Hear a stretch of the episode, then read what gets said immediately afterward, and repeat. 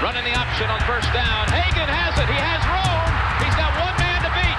Now he pitches to Flanagan, and he may take it all the way. Flanagan's in for the touchdown. McKinley Wright from the logo. Oh! Got it! Oh, McKinley Wright. breaks a tackle, touchdown.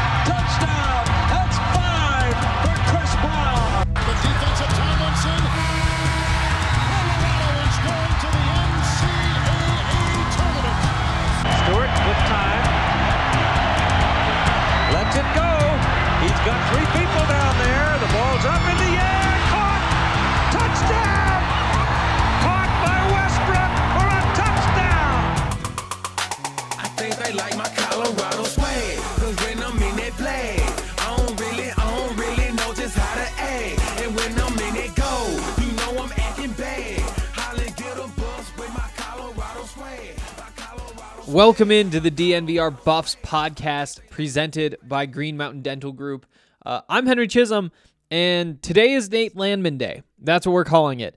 Basically, this whole show is going to be about Nate Landman um, because there's some cool numbers to get into, uh, some stories to get into, uh, and uh, in case you haven't heard, this morning he was actually named the uh, let's see, what was it? It- oh, oh, it was a semifinalist for the Butkus Award, uh, which goes to the nation's top linebacker.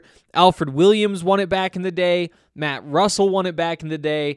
And uh, since then, the Buffs haven't had any representation winning that award, which, you know, makes sense because it goes to one linebacker in the entire country. So, yeah, Nate is a semifinalist for that award. Um, 16th or, or, or not 16 sorry. There's 16 uh, linebackers who made that cut to uh, semifinalists and nate is one of them uh, so shout out to him. He was also the walter camp national defensive player of the week. So that's that's everybody obviously the entire fbs walter camp which is like a well-known well-regarded um, institution said that uh, Nate Landman was the best of anybody who played defensive football, and that is pretty cool. So, with all that stuff going on with Nate Landman, uh, and with uh, everything that's happening with this defense, you know, they they gave up three points on Saturday, and sure, it's San Diego State, and they had their quarterback issues, whatever. That's still what happened. That still happened. Three points is what they gave up. Uh, so yeah, we're gonna be talking about Nate because this morning uh, we heard from Karl Dorrell. He told us uh, about what he's seen from Nate. We talked to Tyson Summers. Uh, same thing there. Uh, talked to Nate himself, um, and then we talked to Sam Noyer. And with the defense playing so well, I feel like it's time to just emphasize uh, why things are going so well and why Nate Landman's a big part of it. Um, and so that's what you can expect today. Um, just to kind of quickly run through this week so you guys know what to expect. Um, tomorrow, Tuesday, another media availability in the morning. We'll probably be talking about that. I have some more notes on Colorado. Maybe start to dig into um, the game this week against Arizona, or maybe that'll be our preview of the Colorado Arizona basketball game, which is uh, happening Wednesday night at six o'clock. Um, so either Tuesday or Wednesday, I'll get Ben on here and we'll talk through that. Um, we still haven't had a chance to break down that Kansas State game um, just because the timing didn't work out. That post game show went 90 minutes, and that was without getting into the basketball stuff. So we had to cut that out. Um, but it'll happen here soon. Thursday is likely the off day this week. Uh, and then Friday, we'll get into the full pregame Arizona pod. And, you know, a couple caveats. That game, just like any college football game, has the possibility of being canceled. There's no like reason to think that it would happen other than like Thanksgiving happened. And so maybe this is a, a tough week for cancellations. Um, on the basketball side, the basketball game at Arizona, um, Colorado doesn't have an outbreak, but they did have D'Shawn Schwartz test positive last week. He was on the team plane. Um, he made the trip before he had tested positive, uh, and so he was around the guys. Now, in theory, he was wearing a mask whenever he was close to anybody, and so you really shouldn't see too much um, spread or any spread. It seems like a couple of guys who um, did come into contact with him, uh, Keeshawn Barthelemy and Tristan Da Silva. Um, I mean, that's our guess. We don't know that they came into contact with him, but they're sitting out because of contact tracing. Putting two and two together, likely they came into contact with D'Shawn, and that's why they're sitting out. Um, they'll continue to sit out um, for a little bit uh, longer. I-, I think it's two weeks total from the time of exposure. At least that's what it is in other sports because that's like the longest it could take before the symptoms set in and you start testing positive. Uh, and you're most let's see, you're most contagious in like the two days before the symptoms arrive. And so you don't want to mess around and say, like, oh, hey, I just got symptoms. Turns out I should have been sitting out before because you already missed the most dangerous part. Um, but again, situation worth monitoring. Um, so just like all sports, especially college sports, really just gotta wait and see. But that's the plan. Wednesday night we'll have uh, the Arizona game. The time did get announced. I think it's a five o'clock kickoff on Saturday for the football team, and uh, that game will be on FS1. Uh, which will be nice because FS1 is not the Pac 12 network. And honestly, right now, that's kind of the standard. I'm not sure if you guys had any trouble we had trouble, but it worked out. It worked out in the end. Um, so yeah, and then of course we'll have post game Saturday night. That one I'm going to. We're going to talk some basketball because the Buffs also play at two o'clock. Um, I believe against Washington State on Saturday in basketball. So that's going to be a really big and really fun day. Um, and uh, I'm excited for this week, and I hope you guys are too. The Buffs are three and zero, uh, thirtieth in the coaches. Wait, was it coaches? I think that was media poll, 33rd in the coaches poll. Obviously, those are top 25 rankings, and so you have to extend them out. Um, technically, there are others receiving votes, but they received the 30th most votes and the 33rd most votes. Uh, so a win this week certainly gets Colorado into the top 25. Um, and where exactly they would fit in, I'm not sure. Um, Arizona isn't the toughest of teams in the Pac-12. They've they've have a pretty significant losing streak. I, I want to say they've lost like ten straight games, but at the same time they're like they've won three in a row against Colorado, and that might be what really matters here. Uh, we'll dig into all that Arizona stuff and kind of build toward it throughout the week, and some basketball talk too. Um, but yeah, now we can start the actual podcast after I tell you about Green Mountain Dental Group. Uh, Green Mountain Dental is incredible. They do great work. They make your teeth clean. They uh, make your teeth healthy, which is probably more important than how they look, but they look good too if you go there. So get out to Lakewood. It's 15 minutes away from downtown Denver. Super convenient. Get to Green Mountain Dental Group, and they will uh, make sure that your teeth are in tip top shape. Uh, and the best part is, it's a family owned business that will give you a free Sonicare toothbrush if you schedule a cleaning, x ray, and exam. So get that scheduled. All right. Um, Nate Landman. Um, there is so much to say. Um, and we could start with a whole bunch of numbers that I have pulled up. We could start with a whole bunch of things we learned today. Um, I want to start first with kind of like my relationship with Nate. Um, not just like with him personally, but also like with him as a football player and what I've seen and what has in, intrigued me and what's disappointed me. Um, and, and you kind of have to go back to uh, when I first started covering the Buffs, uh, like 18 months ago. It was over the summer. Um, I think we launched the, I guess at the time it was the BSN Buffs podcast before we rebranded to DNVR. And about a week into of like into relaunching the entire Colorado Buffaloes beat at this company, um, I was at Pac-12 Media Day in Los Angeles, and um, again, that was like five podcasts into my time um, here at DNVR, and I uh, was able to get Nate and Viska actually to sit down with me because they were the Buffs representatives um, at Media Day. And this was back when we could do things in person, which seems like a crazy idea at this point. But I basically sat around all day, waited for Nate or Viska to walk by, and uh, eventually they did, and I was able to say like, "Hey, uh, I, it was Curtis there from the SID staff um, at the time, who I had also like just met. Maybe that was the day I met him. I can't remember. But uh, I was just like, hey, is there like ten minutes where I could get him on the podcast? Got him on the podcast. They thought that I was kind of like crazy. I was like running around with my bag and stuff, trying to like get everything set up because they're like booked minute to minute to minute with all the different radio appearances and all the different like re- interviews with reporters. Was able to weasel my time in, and uh, neither of them were all that talkative. If I'm being like totally honest, like you could tell that that wasn't something that they were like used to doing. It was kind of like short answers. You know, there's like all sorts of different interviews where like I think like the peak of my time, uh, maybe my favorite interviews ever were when we had Taylor Kornieck and JJ Tompkins from the soccer team on like a year ago.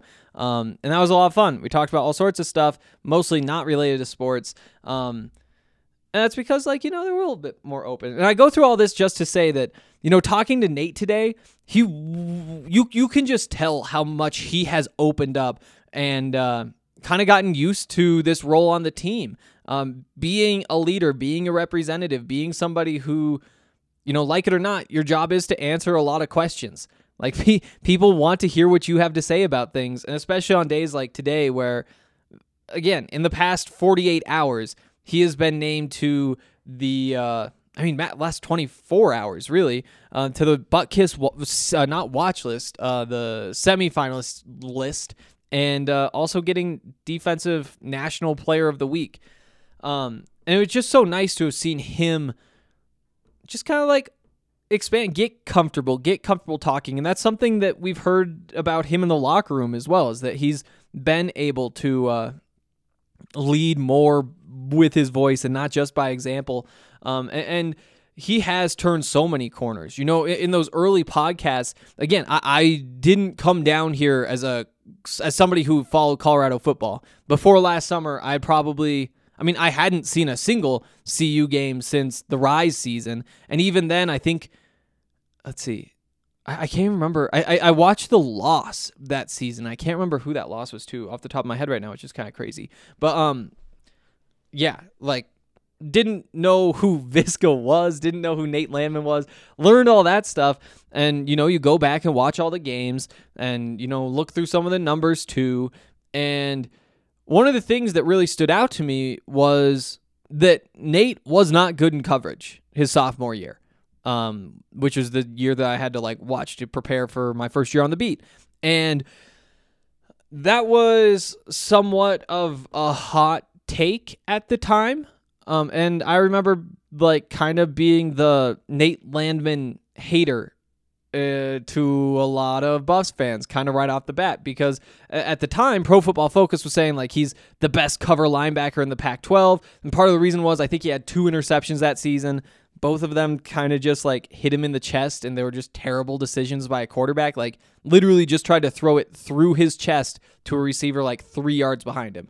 Um, and you know what? He gets credit for those, and he was in the right spot and all that kind of stuff. But it's not like he was out there making a bunch of plays, and there were a lot of times he's out of position and his foot speed wasn't there. And that is somewhere where we've seen a whole bunch of growth. And now that the Pro Football Focus numbers maybe aren't representative of that growth, you've seen him become such a complete player. And on top of that, what I really like is that he has added to his game. And this is something that Tyson Summers said today, too. You know, he said the difference between Nate this year and last year um, is his ability to play in space, he's, his comfortability playing in space, um, playing in coverage, um, not just being like an in the box, go tackle the ball to carrier type of guy. But he also said that he's gotten a lot better as a pass rusher, which is something that is definitely true. And, and not just like a, a pass rusher, there, there, there are a lot of different types of pass rusher. You know, Mustafa Johnson is one type. Um, Kayvon Thibodeaux with Oregon is another type. And, and from all the big guys in the middle to the speedy Von Miller prototype guys um, on the edge, there are a lot of different types of pass rushers. What Nate has gotten really good at is blitzing. He, for my money, is the best blitzer in all of college football. And I, I know that that sounds like a, a, like a really almost like wild thing to say, like a, a homer type thing to say because I do cover Colorado football, but the truth is he is one of the 16 best linebackers in the country, according to Butkus, uh, the Butkus Award voters, whoever they are. And I, that's the strength of his game. And so it really isn't that crazy to say. And there are plenty of stats to back it up. And, and we're going to go through some of those stats in a couple of minutes. Um, but that is something that, you know, he's always kind of had. He's always been pretty good brushing off blockers and getting the ball carrier, but he has taken a huge step forward. And and that step was obvious on Saturday when he did get those 3 sacks. That's a lot of sacks. And uh, to see him get better in that role on top of getting better in coverage totally changes his outlook as an NFL draft prospect. You know, he still isn't somebody you look at and say, oh, perfect player. He can do everything. He's not like Isaiah Simmons from Clemson last year out there. Um, he's he is limited in coverage. He he isn't like somebody who's totally rangy and and when it comes time to go to the draft, a team like Seattle that typically does just play like a straight up cover 3, your linebackers are covering the middle of the field. That's probably not a great fit for Nate Landman.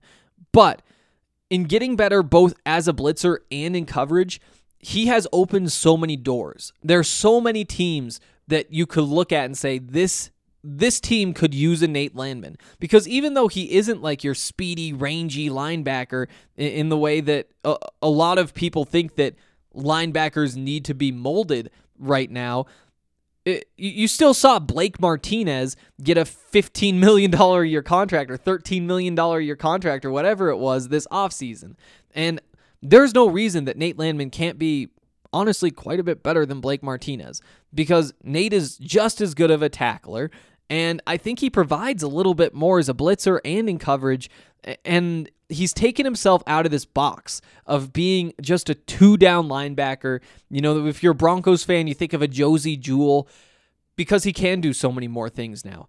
Um, and on third downs, there are a lot of teams that will say, like, we're happy blitzing you 80% of the time and just having one more rusher up the middle. You know, the, the, the Broncos Super Bowl defense, I mean, that was actually built on rushing six players and dropping five. And and there there are so many different ways that you can approach those third downs, which is the down that Nate Landman is questionable on to a lot of NFL scouts be- because he didn't have something that he provided that you looked at and said that is something that would be a strength of our team.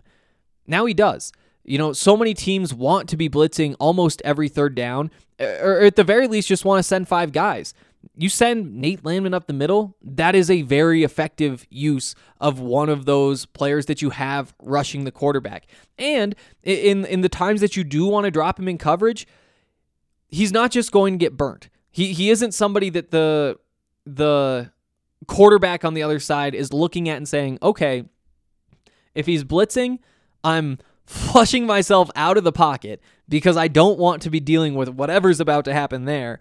But if if he is dropping in coverage, I'm keeping my eyes on him and I'm going to figure out who is going to be taking advantage of him in coverage because I think there was some of that last year. And honestly, right now there there's some of that with Akil Jones. Um, we aren't getting into that right now, but you could totally see Akil making a, a bit of a step, and that is the part of his game where he could use a little bit improvement in exactly the same way that Nate does. Now, Nate also provided a little bit more than uh, Akil did um, when Nate was in like that sophomore year type of range, which is when Nate needed to improve in coverage. Um, we don't need to go down the Akil Jones route that much, but the point of all of this is Nate is now a third down player if you're an NFL team because he he blitzes because he can drop in coverage. You know, it's kind of like Von Miller. Like not in a lot of ways, but in the third down sense where it's okay, Von is going to be coming off this edge and that is what the offensive the offense is preparing for. Von coming off that edge. And that means double teams, that means double teams with a chip, that means maybe even some triple teams. The twist the defensive coordinator can throw out there is dropping Von into coverage. And if he just does that one in every 10 third downs, you're going to make some plays. You saw in the Super Bowl run, AFC Championship game, Von drops back into coverage and picks off Tom Brady in the flat, who just assumed Von was going to be coming. And you get this double effect because you also have all those blockers still committed waiting for Von, and then he drops back. And then after they realize what's happening, they need to figure out what they need to do you've already gotten the benefit of rushing Von Miller, which is that the offensive line needs to push all the way to his side, creating one on one matchups all the other way.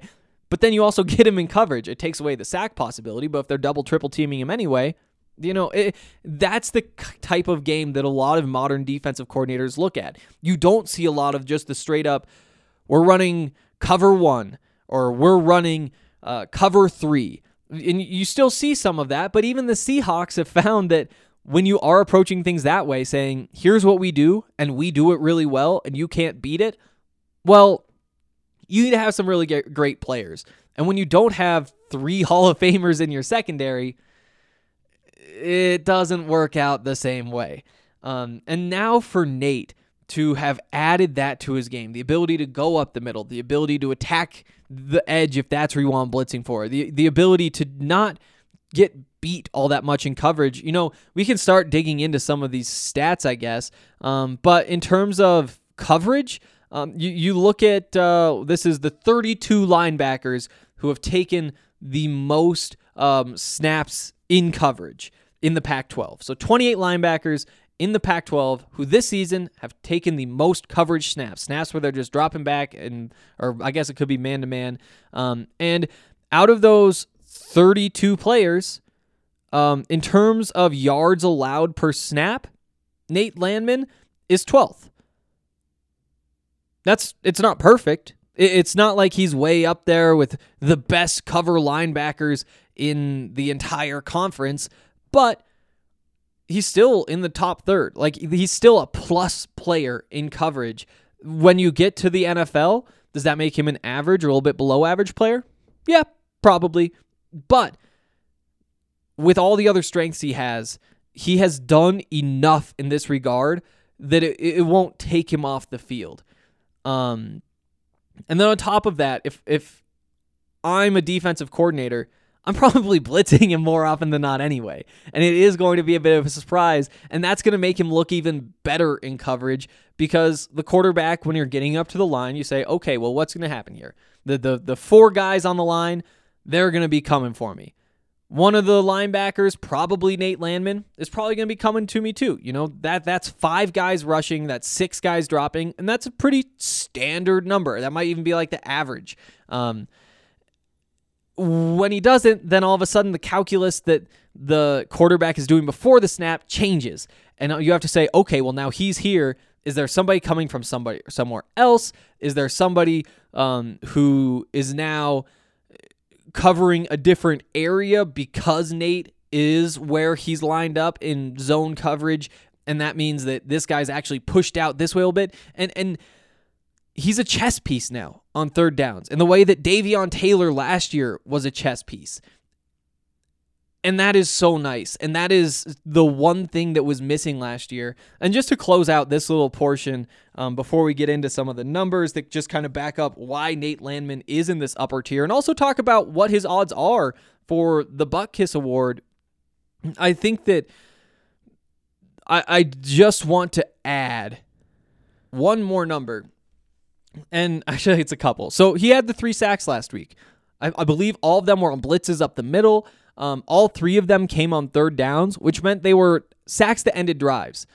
Well, he also had a pass breakup on a third down, and he also made a tackle in the run game on a third down.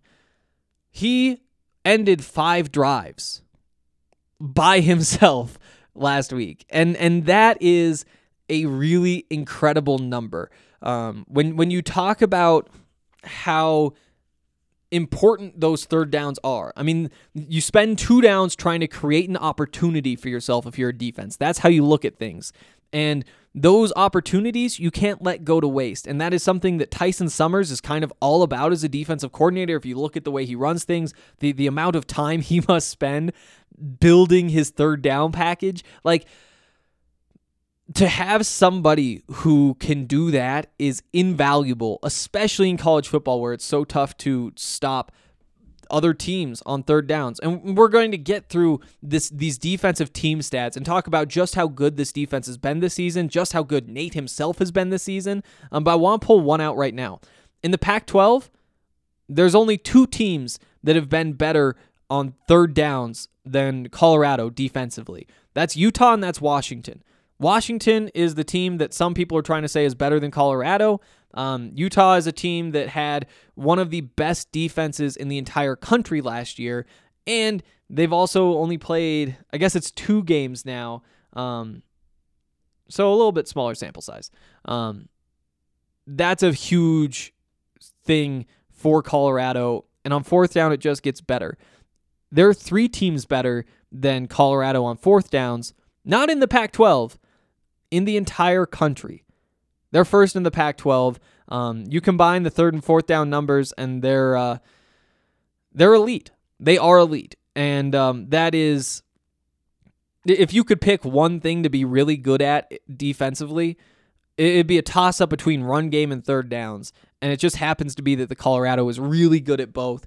And that's a, a, great reason to believe that this team will continue to do what it's done so far this season and to believe in Nate Landman as a football player. Okay, um, before we get into those numbers, talk more about the defense in general, talk a little bit about Nate, what Tyson Summers had to say about Nate. He had, honestly, two really cool stories um, that I'm excited to relay to you guys. Um, but it is really important that I remind you right now that today is Cyber Monday, which means it's the last day for you to take advantage of the awesome deals that are going on at DNVR. We are dreaming of a Black Christmas. Do you guys need good ideas for Christmas or do you just want to treat yourself? Well, we're excited to announce our Black Friday and Cyber Monday sales. Get up to 80% off the entire store.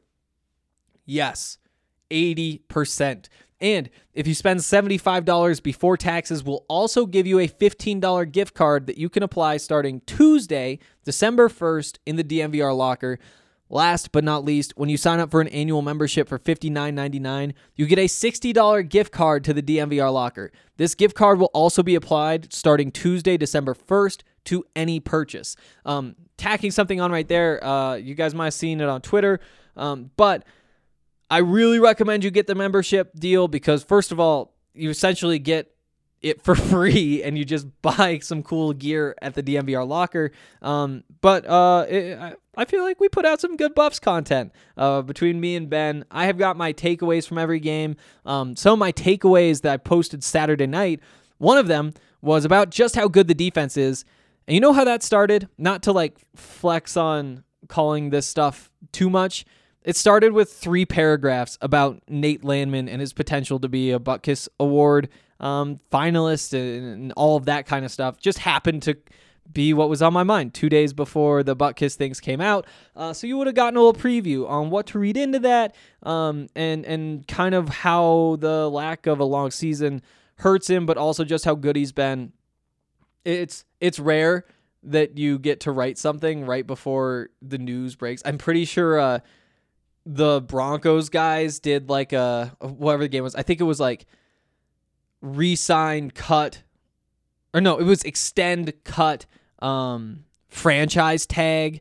Um, and it was three guys like Justin Simmons, Garrett Bolles, and I'm pretty sure they were saying like we need to franchise Garrett Bolles, and that posted just a couple hours before Garrett Bolles uh, signed his extension. You're like, oh, look, we, this is exactly what we were talking about, and so it feels good. Um, and I don't know, one more fun way to plug what we do at DNVR.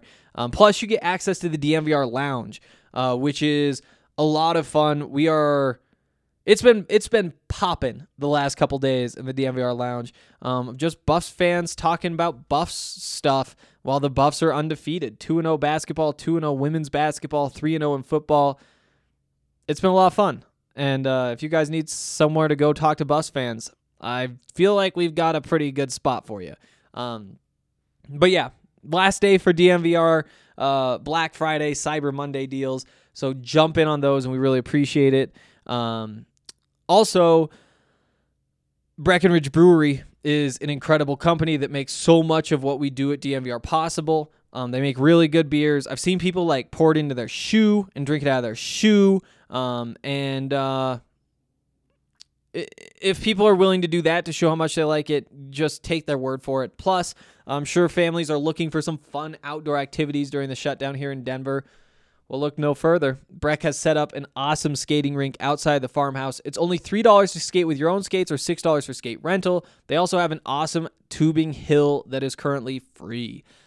Parents enjoy beers and delicious food in a cozy outdoor setup and let the kids enjoy some winter wonderland fun. Um, if you're only interested in the beer from Breckenridge, though, uh, you can pick it up just about anywhere if you're in Colorado, grocery stores, liquor stores, gas stations, all over the place. Um, but if you're out of state or if there's one particular beer you're looking for, get on Breckenridge Brewery's website, find that beer locator, and it'll tell you exactly where to go to pick up whatever beer it is that you want to try.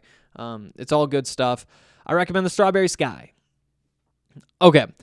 Uh let's let's see. Do we should we need to go factual here? Yeah, let's let's uh no see this is why I need to plan more ahead of time. But uh let's let's talk through what Tyson Summers said about Nate today because there were a couple of stories that it just shows how much Tyson Summers appreciates Nate Landman. Um, and I think it's important to say that whenever any of these coaches or other players like Sam Noyer, um, when they talk about Nate, they don't start by saying, "Oh boy, is he a hitter?" or "He really knows what to do out there," or uh, just the physical specimen, the natural talent. No, what they say is that he's a great leader and a great person. And sometimes it's really easy when you follow sports or you you, you see those words tossed around a lot and so they kind of go in one ear and out the other.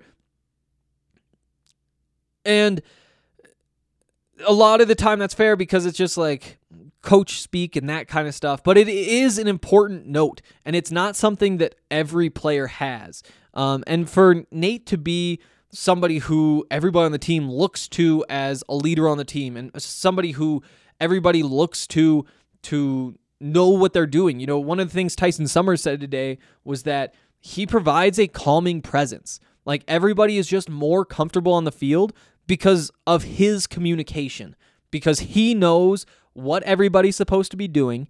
And he also knows basically everything there is to know about the other team's offense. And so he knows who the personnel is. He knows what to watch for there. And if anybody needs any help at all, they can look to Nate and Nate will get them going in the right direction. That is something that wasn't true. It wasn't totally true last year, in the first year in this new defensive scheme under Tyson Summers. Um, and it's something that, you know, Nate talked about back then being wanting to be that guy, being ready to be that guy. You know, he had been the number two to uh, Rick Gamboa inside linebacker, and that meant that he had to defer a little bit. But also, he said that he learned a lot from how Rick Gamboa went about all those things. And I think he expected just a little bit more of himself in that regard last year. You know, he, he spent a lot of time learning what his job was. And this year, before the season, he said, I feel so much more comfortable knowing not only my assignments, but everybody else's.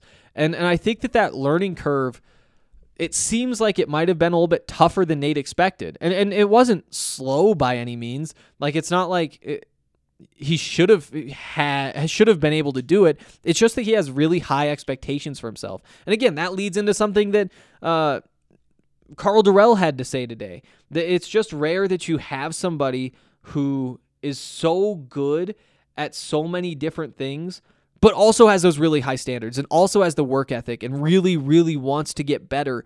And that's who Nate Landman is. Um, and, you know, Tyson Summers told those sorts of stories today. Um, let's jump into a couple of those. The, the, the first one was this. So we were all following along last week with what was happening with Colorado and the game against USC and knowing that the rug could be just pulled right out from under them at the end of the week. And that's what happened. And when that happened, Tyson Summers, uh, just to clarify what happened was USC canceled. Within minutes, we knew that San Diego State was the opponent. So what did Tyson Summers do? On Thanksgiving Day, he left his family, went into his office at six o'clock, prime Thanksgiving dinner time, and got to work.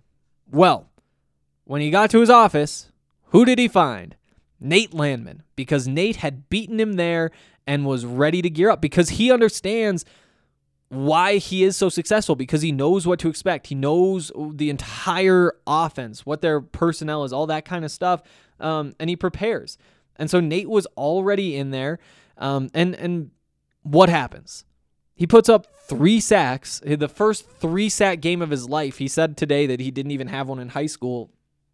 And it's because of that preparation and obviously like the physical talent and all that kind of stuff. Um, but th- that's what you want to hear. And I'm not gonna lie, like it, w- when I tweet something like that, because I just tweeted out that story after Tyson told it.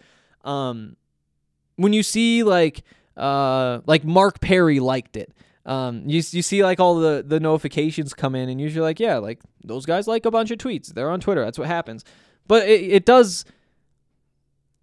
You do like seeing that Mike Mark Perry likes that because maybe that's what it takes to just light a little bit more of a fire under him. Not that he needs it. Not that he's having a bad year. I thought he's played pretty well, but that's leading by example. Saying like you want to be on the Butkus Award watch list, you want to be a National Player of the Week. Well, here's how you do it. It doesn't matter that you only have two days to prepare, less than that, really. Just go in there and do it. And it worked out for Nate. Like that is just so important to have on the team. That's something that Sam talked about today too. Was just how important leadership was, um, or is to this team. But he was asked, "Does this team remind you of the 2016 team at all?" And he said, "Yeah. Like this, this team is the closest thing to that 2016 Rise team um, that that we've had." Um, and the the one thing that really feels similar about it is the the chemistry from the freshman to the fifth years.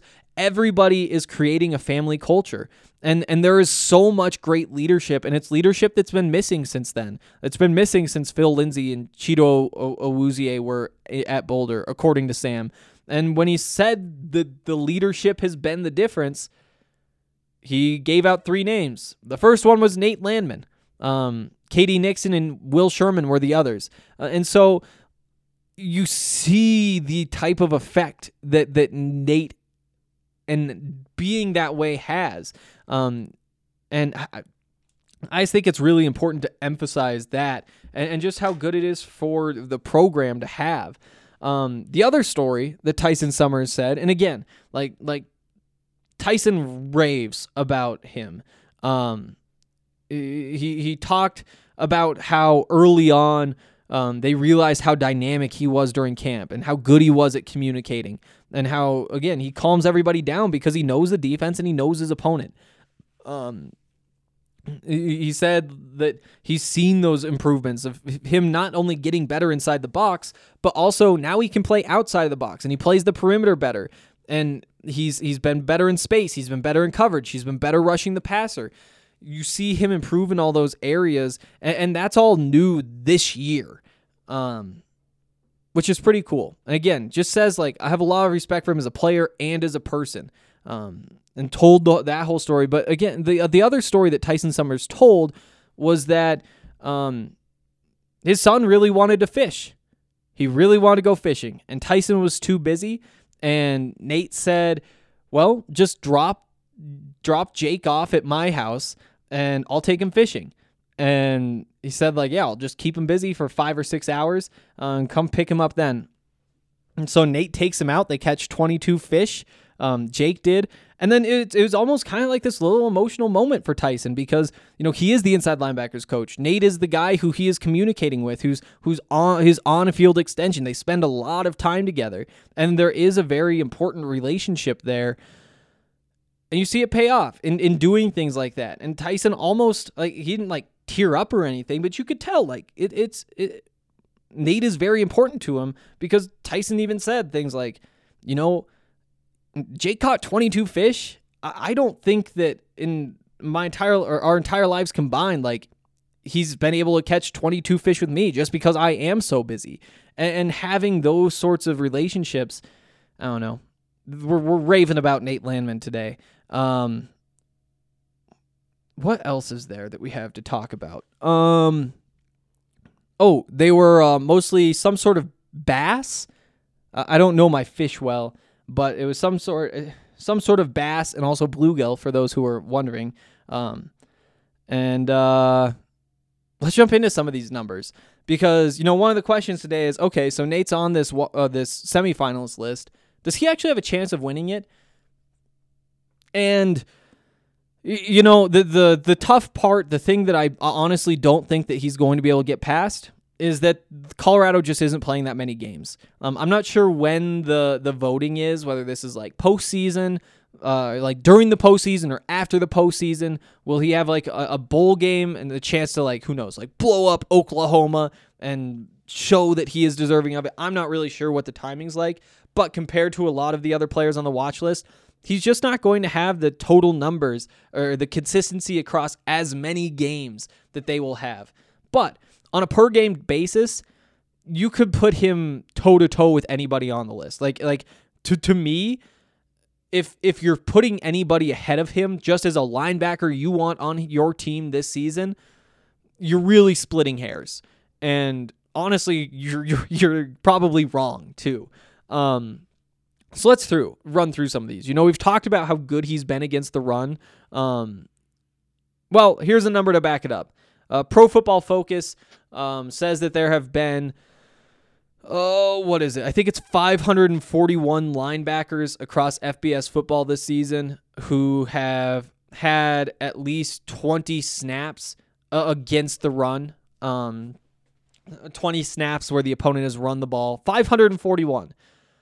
In terms of their stop percentage, which is a uh, basically a stop is considered um, a a stop at the line of scrimmage or stopped behind the line of scrimmage and Nate Landman has produced one of those 24.6% of the time that he's been on the field and the opponents run the ball. Again, 541 players out of or who have 20 um, snaps against the run that 24.6%, that ranks number one in the country. And there's nobody else who plays Power 5 football who's at 20%. So there's a there's a number that that alone you can make the case that as a linebacker in college football that's what's most important and he is number 1 in the country. Again, it's not all that close. I mean, it is it is kind of close. There's Eddie Williams from FAU, Ty Van Fossen from Cincinnati, um, Donavan Mutin from Houston, Luke Brasher of UAB. They're all they're all twenty percent or better. But in the in the Power Five, there's nobody else. Um, and does that number hold up as he increases through more games? Uh, we'll see. He's got to keep doing it, but I think that that's kind of an assumption when you're talking about where he's at on a per game basis so far. Obviously, killing it in that regard. Um, in terms of the Pac-12, he's at 24.6%. Number two in the Pac-12, Avery Roberts of Oregon State, 15.8%. That's that's nine percentage points better. So it again, the, and that's with oh one two three four. There's only four players who are above or at 11% or more. There there are three who are at 10%.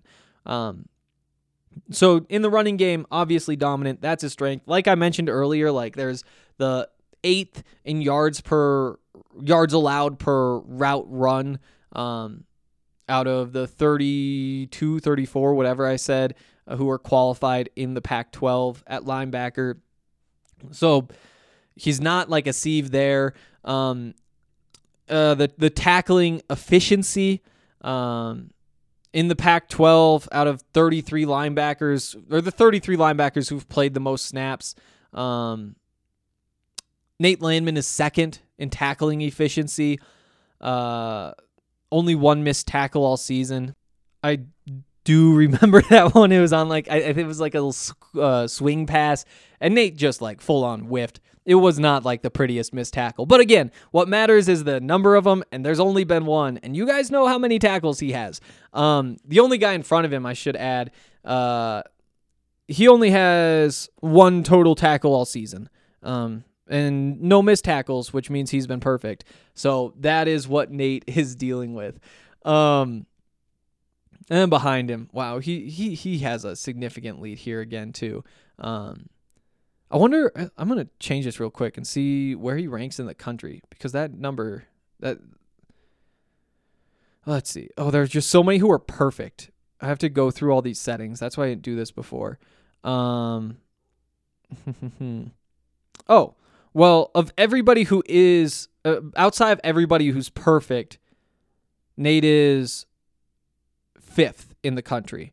Um, and out of all those players who are perfect, none of them. Oh no, wait, look at this. There, there are three of them who have double-digit tackles this season. So again, oh no, four of them. There's one more way down at the bottom. So that's what you're looking at. It, it gets tough with all the perfect numbers, the efficiency numbers, when some of them don't have as many. Um, but Nate is way, way, way up there. Um, in terms of just like the the pure numbers and not these pro football focus like advanced things um nate is fourth in solo tackles per game in the country um there are 23 players in the entire country who have more tackles per loss per game uh, a list that includes carson wells by the way carson wells number three in the nation in, in all of fbs football like even teams that are or like guys who are only going up against group of five teams, they are included in all of these numbers. And Carson's at number three in the entire country. Um, only six players have more sacks per game than Nate Landman. That three sack performance last week definitely helps. Um, let's see, and then what what really rounds it out, you know, I, I think that what a lot of the other linebackers are missing. They may have like all the all the counting stats, all of the pro football focus like efficiency stats, percentage stats, all that kind of stuff. What a lot of them are going to be missing is the team defense success. And as we've made very very clear, Nate is the catalyst for this entire defense in any way you want to slice it. As as the number one leader on the defense, as the guy who is on the field making checks. You know, Tyson Summers calls all the plays, but he's the one like who deals with all the run fits out there. And, and says like you go here, you go here, and he does say like the the defensive line is so good and so experienced that they mostly like do it all themselves. But yeah, like he is he's uh, an extension of Tyson Summers on the field, and the defense has been really, really good. Um, they're 18th in rush defense in the entire country in terms of like rushing yards allowed per game. Uh, second in the Pac-12. Um, on third downs, I think we mentioned this before, but only Utah and Washington are better. The on their first in the Pac-12 on fourth down. Uh, they're fourth in the entire country on fourth down. Um, only UCLA has more tackles for loss per game than Colorado so far in the Pac-12. Um, you know, you, you think about these games that Colorado's had um, where they have given up a lot of yards in the second half, letting teams crawl back into it. Um, well, they're still 27th in total defense in the entire country. Like that's just yards per game allowed. 27th in the entire country out of all the FBS teams. Um, and in the Pac 12, only Washington is better. Um, turnover margin, they are the best in the Pac 12, actually tied with Stanford for the best in the Pac 12 in turnover margin per game. Uh, that's fifth in the country that they are for turnover margin per game. So the defensive numbers have been great, which isn't a surprise given that they allowed three points. You'll remember that the seven points they gave up, um, the, the touchdown they gave up, that was a pick six from Sam Noyer. Um, quick note on that he said as soon as it left his hand he knew that was a problem. He didn't realize the corner was just squatting on the stat, uh, route. But yeah as soon as he saw it he said ooh that's not good. That's going to be an interception. So there's what went on there. We got to learn with a first year quarterback. But uh yeah just to kind of round out all this nate landman talk this defense has been really good nate has been the best player that is that is what it's all about like when you have that combination, you're going to be in the Butkus Award conversation. You're gonna have a shot at a National Player of the Week award. Um, again, does does Nate Landman become the Butkus Award winner? Does he even become a finalist? We don't know. We really don't know, and, and it's it's just so hard this year. I'm glad I'm not voting. Well, I guess I am voting uh, all, all the awards that I vote on are Pac 12 awards. And so, like Arizona State playing only a couple of games compared to teams that played their full, like, seven game season, um, that will be a challenge. But comparing, like, Big Ten teams to SEC teams to Pac 12 teams, um, I'm glad that I don't have. I don't, I don't think I have any of the national award. Eh, I might have some. I gotta think about it. That's all in a couple months. But um, yeah, Nate, whatever whatever he wants to do, he's capable of. He's gotten better in all the areas where he was weak before. Um, and yeah, I, I think that it's good to kind of round this out. And to me, like, this is a really fun thing to watch because again, I, I was a lot lower on Nate Landman than a lot of people were just like uh, uh, before last season and even during last season. He has f- solved almost all of the problems that I thought he had in his game. Um, and again, just the ability to stay on the field on third downs, be a plus player on third downs. That's real nice. That's real nice. You know, he would fit really well in Denver um, with what Vic Fangio does on defense. Now, are they happy with Josey Jewell and Alexander Johnson? Honestly, like, I'm not sure where Nate Landman goes at this point. Before the season, he was more of a third, fourth round guy with with real potential of falling, just because a, a lot of teams are looking for cover guys at linebacker. But because of what he provides, you could see some teams saying, this is really valuable. Again, Blake Martinez just got a $13 million a year contract a few months ago. And Nate is probably a better athlete than him right now. So I don't know. It's going to be fun to watch. It's going to be fun to see what outsiders say. And it's going to be fun to see if Nate wins this award. Um, and I'm really glad we got to spend a whole day going through Nate Landman. Uh, let, let, let's see. Um, do I have any other notes here? Um, in classic Nate fashion, when asked, uh, "What's it? How's it feel to to get this national recognition that you've gotten in the last 24 hours?" Um, he said, "Well, I just want to win. Whatever comes along with that comes along with that." There you go. Um, but then the other thing that he really had to say um, that really does stick with you a little bit is um, his response when asked, you know, what does it mean to you to have like followed all of the great linebackers who've come from Colorado and try to carry on that lineage? And he said, Well, I, I walk past that Butkus Award in the hallway and everything else every day. Um, it's something to as- aspire to be. Um, those guys, speaking of probably the two linebackers uh, who won the award in uh, Alfred Williams and uh, Matt Russell, Shout out to uh, Luis Rodriguez for remembering that Alfred Williams won one um, on Twitter today. Um, but uh, also, like all the other good linebackers who weren't the, the best linebacker in the country, but were good. Um, and he says that it, it is something to aspire to be. And he said, I hope other linebackers in high school right now are inspired to come to Colorado and carry on that legacy. Um, me too. Me too. Before we get into other notes from today's uh, media availability, uh, wow, are we really at 52 minutes? Did we just do 52 minutes on Nate Landman? That is, uh, I almost set a record, but of course it's a record because nobody else would ever consider doing a 52 minute podcast on Nate Landman.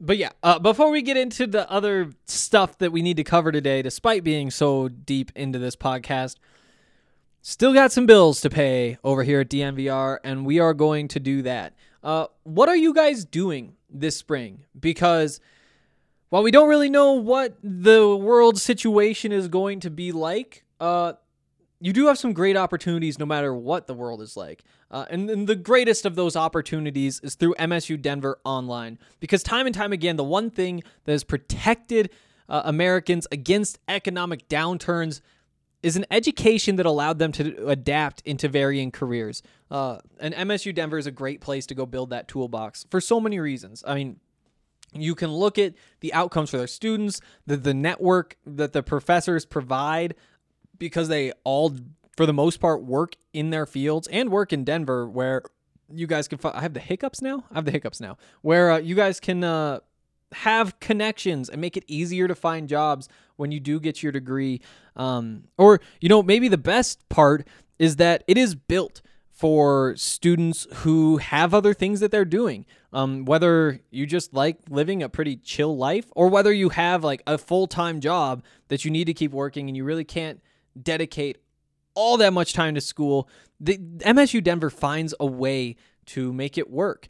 Um, in fact, MSU students actually work double the hours in the workforce while taking classes compared to any other school in Colorado. Nobody else even has half as many working hours as MSU students. And that's not like working on school, that's working in the workforce. Um, and MSU Denver Online, again, is just built for people who have other things going on in their lives.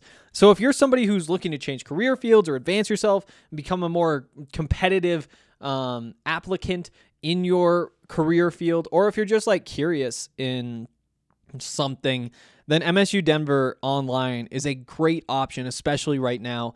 Um, you can get more information on the 40 plus online and hybrid programs that MSU Denver Online offers um, at msudenver.com slash online. It'll also have information on the 700 plus courses that the school offers online or in a hybrid form. Um, you can take those on your way to your uh, degree. You can take those just because you're curious about the content. Um, but whatever it is, consider going to MSU Denver Online uh, because they have helped so many people. Also, uh, want to give a quick shout out to World Golf Tour, the official gaming partner of DNVR. Um, we just finished up the Candied Yam Classic, and I'm not sure who the winner was, but I'm pretty sure my dad was right up there in the running. So I know that I can beat my dad at video games. I would assume that most of us can too. Uh, don't let him have this. Go beat my father. Um, there's so many awesome things going on with WGT Golf, so many of them through DNVR. Um, if you guys want to go to dnvrgolf.com, you can download the game. Uh, there, it's the most popular golf game in the world. It's the most realistic free golf game. More than 20 million players play it, um, including a whole bunch of DNVR um, listeners and members and uh, employees and all of that kind of stuff. Um, it's so popular, in fact, that we just opened the DNVR 4 Country Club, um, which you can join after you download WGT. That'll get you access to all of our tournaments. Um, and there are so many awesome giveaways. Uh, after you finish your round, every week we have another tournament. Every weekend there's another tournament. After you finish your round in that tournament, you screenshot it. You uh, either email it to info at thednvr.com or uh, you can reply to the tweet on Twitter. It's just like it's pinned up at the top, and you just throw the photo in there, and somebody random will be chosen to pick out a DNVR shirt of their choice and a mask, and we ship it to you for free. Um, so take advantage. It's at worst case scenario, you're getting a random chance at some free DNVR swag. Uh, and again, it's so much fun, super realistic, so many different game modes, so many different courses Pebble Beach, Bethpage Black, St. Andrews, um, and it's a lot of fun. Plus, also, if you're a DNVR member, get in the DNVR lounge. We're having the time of our lives in there, and you're missing out. And I want to plug that again, too. Okay, we're to fly through some of these notes because uh, we spent almost an hour talking about Nate Landman. Ah, this isn't football season just the best. Um, Karl talked a little bit more about the game on Saturday against San Diego State. Said it's a very good team, especially on defense. The scheme that they run on defense has been the same for them. I think actually on both sides of the ball um, since Rocky Long was there a long time ago. Um, they they have hard earned yards in rushing game, um, and it was a good win, uh, especially according to Karl because they only had one big walkthrough to get ready for this game, and then they had to play, um, and they made all of the adjustments. Um, he talked a little bit about Jarek Broussard and why he's been so valuable. Um, and he says that he's done a great job extending plays and that he can find creases that, that nobody else really sees. And that's what makes him so special. It looks like the play is over, but he sees something and he takes advantage of it when a lot of running backs would just go down. Um, let's see. Oh, talking about San Diego State or no, I can't tell. Oh, we're gonna skip that note because I wrote it really poorly. Um, they're hoping to get some players back this week. Um,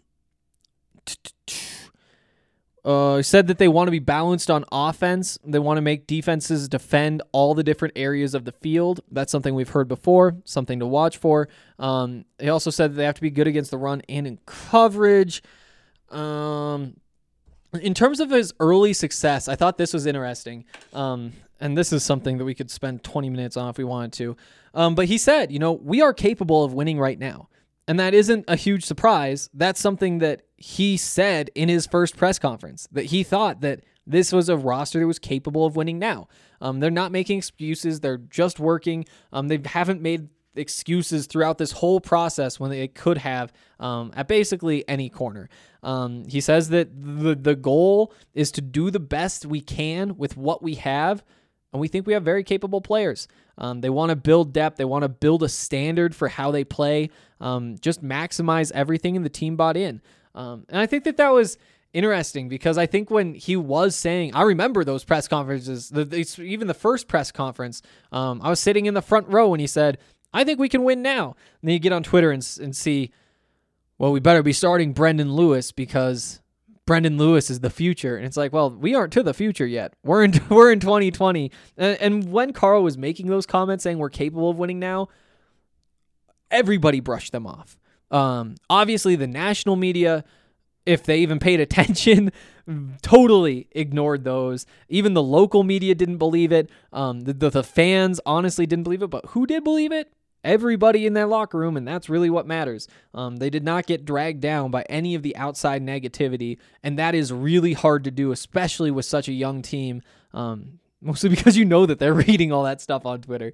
Um, what else? Oh, we talked a little bit about Kary Kutsch, uh, the the guard who's been playing center for the last couple of weeks because of uh, the injury to Colby Pursell.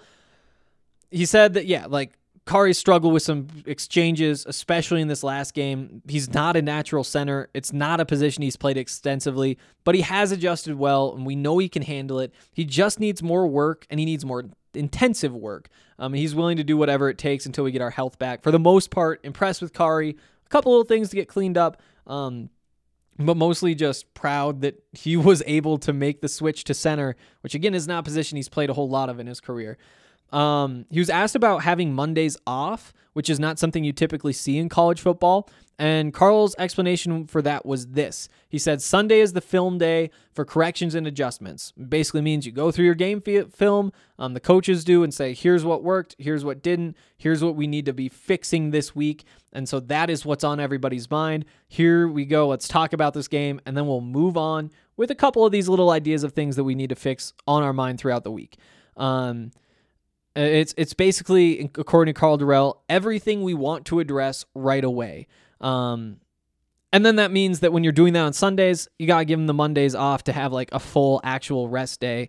Um, and he also said that that's more of an NFL approach, um, and that's something that NFL teams typically do a, a, lot more often than college football teams build their schedules this way. And he says he thinks it works well. Um, he talked about the running back situation. Um, and the competition for reps and, maybe just a little bit of frustration for those of you who didn't see. Um, I know Ashaad Clayton was pretty frustrated on Twitter with his role in the game, or he appeared to be frustrated. Um, tweets now deleted. Um, and I I heard that Keith Miller um, was too, but I didn't have a chance to check on that, and I'm just assuming that those tweets were also deleted um, because that's that's how young people work. Um, running backs, um, in terms of that sort of frustration that can build when um, there are too many good running backs to have just one football. He said it's a good problem to have. Um, it doesn't mean it's like easy to solve, but it is a, a good problem, and that's something you have to know. Um, and he said, you know, we have four really good, high quality running backs um, and, and, we need to get those guys touches. The best thing we can do is communicate and explain why we're doing what we're doing. Um, and sorry, I just got tweet notification and back to my notes. Okay. Um, oh yeah, you, you got to tell them why you're doing what you're doing because uh, that's what it's all about. Um, because they need to know why you're making the decisions. Um, and you know, if, if you listened into the DNVR post game, watch uh, the DNVR Buffs post game, it was a, a, lot of conversation about this because those tweets were happening while we were on air. That's what people wanted to hear about, and so we talked about it. Um, and you know, Ryan Koenigsberg gave like a whole bunch of great thoughts, including uh, like that it's really about what you do in practice, and that's something that was echoed today by Karl Dorrell. Um, and he said, you know, every single week we are watching the the guys in practice and saying, okay, who who's our best option? Who are our best options? At this point, Jarek Broussard is going to be the number one back until something crazy happens. You know, knock on wood, an injury, or more likely, like you know, he he slows down a little bit. Um, it's it's not not likely at all, honestly. Um, but like that happens, or you give it to a Ashaad four times in a game, and all four go for 20 plus yards, you know, something like that, and you're like, okay, maybe we do need to adjust things. So as of right now, Jarek Broussard gets those number one reps. Um, that's almost locked in. And that leaves the number two reps to a, a three man competition. And every week it's about who's playing hard, practicing hard, looks back or, or looks best in practice. Um, and uh, they just play the guy who looks the best. Um, they have depth, and that's important at running back um, because there are so many injuries, and that creates more opportunities and sometimes solves the too many running backs problems problem itself. They just need those running backs to be ready when the number's called, and they'll judge during the week whose number will be called. Um, I think that those are all very good points, and uh, I, I totally agree that it's about communication. Saying like like, and he also said, like, they understand that Jarek Broussard is tearing things up. Like, there's a lot of snaps they're just going to Jarek at this point, and you know there isn't anything any of them can really say to stop that. I will also add, like I did on Saturday, if you haven't listened to that, you should go back and listen to that post game. It was a lot of fun, but um, it's in your podcast feed. Um, oh no, what was I thinking? Oh, I hate when I lose my thought like that. Um, Okay, well, he he was talking about Chris Miller. He said that he's had that same shoulder injury for a while. Played again this week. Um, dinged it again. Um, and, and honestly, like that shoulder injury, Karl said was just going to plague Chris for the rest of the season. They're trying to manage it right. Um, and you know they, they just kind of work with him week to week, see where he is, and go from there. Um, on Jalen Sami, who did not play nearly as much last week as he has in the first couple of games. Um, he said that Jalen had a, a, an ankle sprain. Um, he's fine. He was productive when he was in there. It's not going to like hurt his production, but they didn't want to put too much on him and let it get worse. Um, and and that's where the conversation shifted to the depth again, saying you know it's nice to be able to put Janaz Jordan out there. You don't want to put players out there if they're in harm's way, especially when you have a replacement. And the Buffs were just like, you know, you're playing San Diego State. You honestly don't need to have your best player at every position. You know, you you would like to, but if you have Jalen Sami a little bit banged up, there's no reason to let this hurt him, especially because ankle injuries for defensive linemen, you don't love them. You know, the, last year, Mustafa Johnson, that Air Force game, uh, not to go through all the details of how a triple option offense works, although you longtime DNVR Buffs listeners know just how much I love to talk about that. Um, you know, the offensive lineman cut block. That that's that's what they do. Um, they they basically dive at your knees and try to take you out and just try to get everybody on the ground. Well, last year when uh, Colorado played Air Force, that was the that was the plan because Air Force is a triple option team. Um, Mustafa Johnson took one of those to the ankle, sprained his ankle, and you could tell for the rest of the season that he wasn't himself. You know, he missed I think two games. Did he miss two games because of the actual injury, and then was kind of slowed down, wasn't explosive as or as explosive the rest of the season. Jalen Sami, let that heal up, and then push him back out there when you get back into these conference games. Um, on Arizona. He said they're trying to get themselves right. They're a very, very good football team. They had quarterback issue last week. Uh, in case you guys didn't see that, Grant Gunnell, who I really like coming into the season, I thought he was he was on my short list of guys who I was excited about.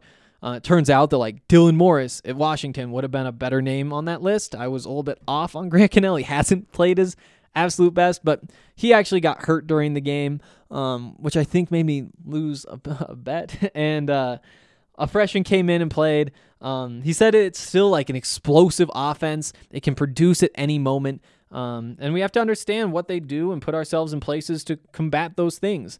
Um, they might try doing different things um, because they haven't had success so far this season. And that means you have to be ready for them to do things that they haven't put on tape yet.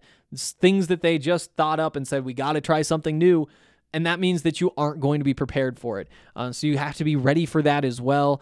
Um, but Yeah, it's all about defending them, making them not so explosive. Um, and when he emphasizes explosiveness so much, again, this is similar to that UCLA game. I, I think that a, a part of the reason for that is because you are just the better football team. And if you can get rid of the big plays that they have on a down to down basis, you're going to beat them. You know, uh, they're they're not going to be able to sustain 15, 16 play drives, work their way slowly all the way down the field and get a touchdown. You know, this Buffs defense is too good to give that up to a team like Arizona, at least based on what Arizona has shown us so far this season. That means that the path for Arizona to beat a team like Colorado is to have, you know, you could call them what you want. You can call them explosive plays. You could call them a little bit lucky plays. Um, just like the ball bounces their way. Um, and, and what Colorado can't do is let Arizona be able to p- look back on four or five plays and say, this is why we won the game. Because we got these five things work for us. You know, Gary Brightwell, the running back who I really like, he broke one big long run.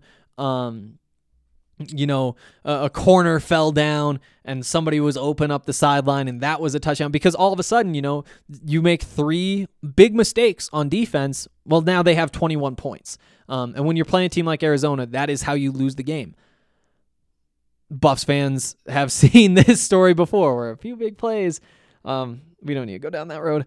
We'll do that later. That's a that's a probably like a Wednesday pod thing. You know, you don't want those vibes on Friday in the preview pod. Well, I th- but just realistically, I think we're gonna have to address that again. Um, but that's kind of like the early what Karl Dorrell's seen, what they're getting ready to implement in practice this week. Um, basically, just don't screw up.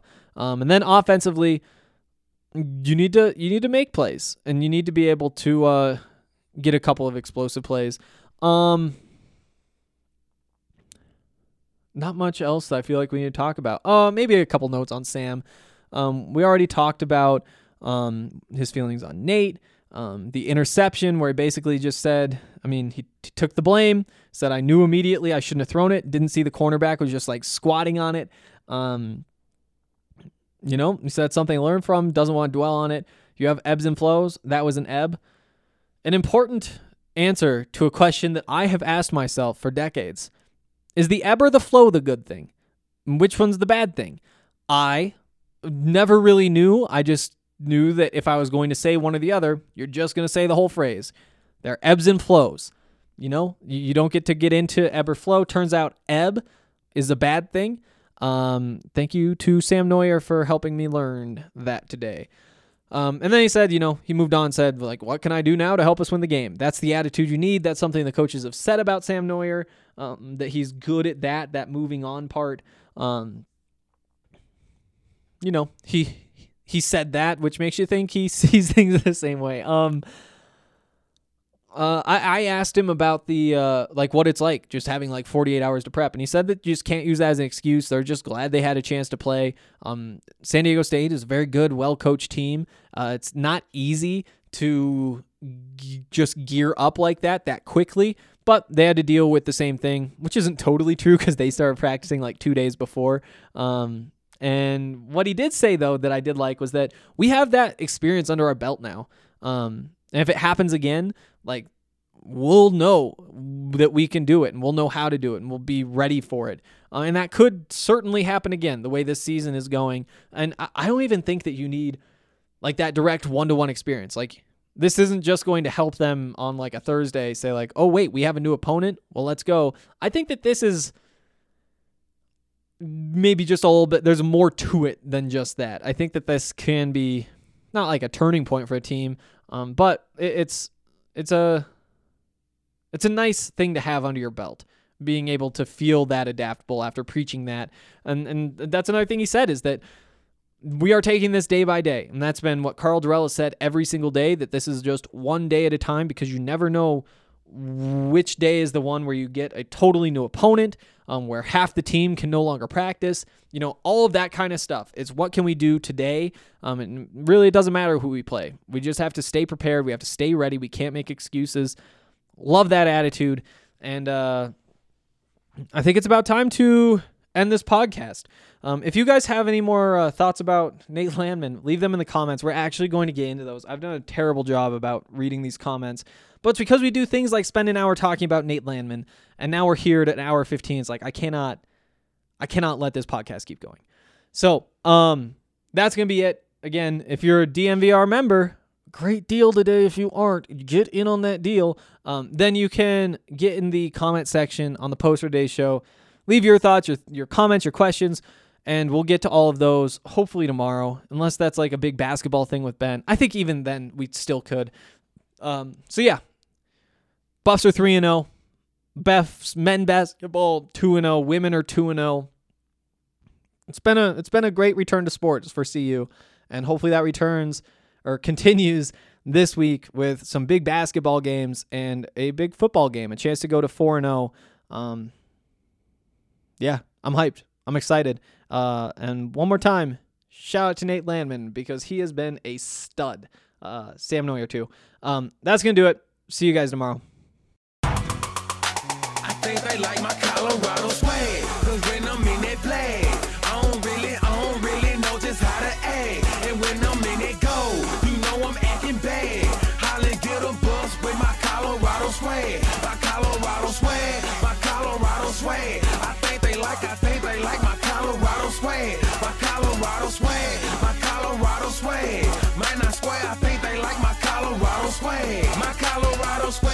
Is pushing 180. Speeding past competition, see you later, baby. baby. Colorado Army with soldiers like the Navy. And boat is where we station, patiently awaiting. When I hit the field, it's so hard to behave. I'm Colorado swagging as the crowd do the wave. Look into my eyes, I can tell that you afraid. Cause uh-huh. you know we finna hit ya. Hit ya, hit ya, hit ya. Hey, you on your own now. Why you watching the official? You just the next. And we ain't playing with you, you can get it anytime. It started at the scrimmage, we gon' win it at the line. My Colorado swag in the middle of the ring. Throwing blows, knocking down team after team. they like my Colorado swag. Cause when I'm in that play, I don't really, I don't really know just how to act. And when I'm in that go, you know I'm acting bad. Holla, get a bus with my Colorado swag. My Colorado swag, my Colorado swag. I think swag. My Colorado swag, my Colorado swag.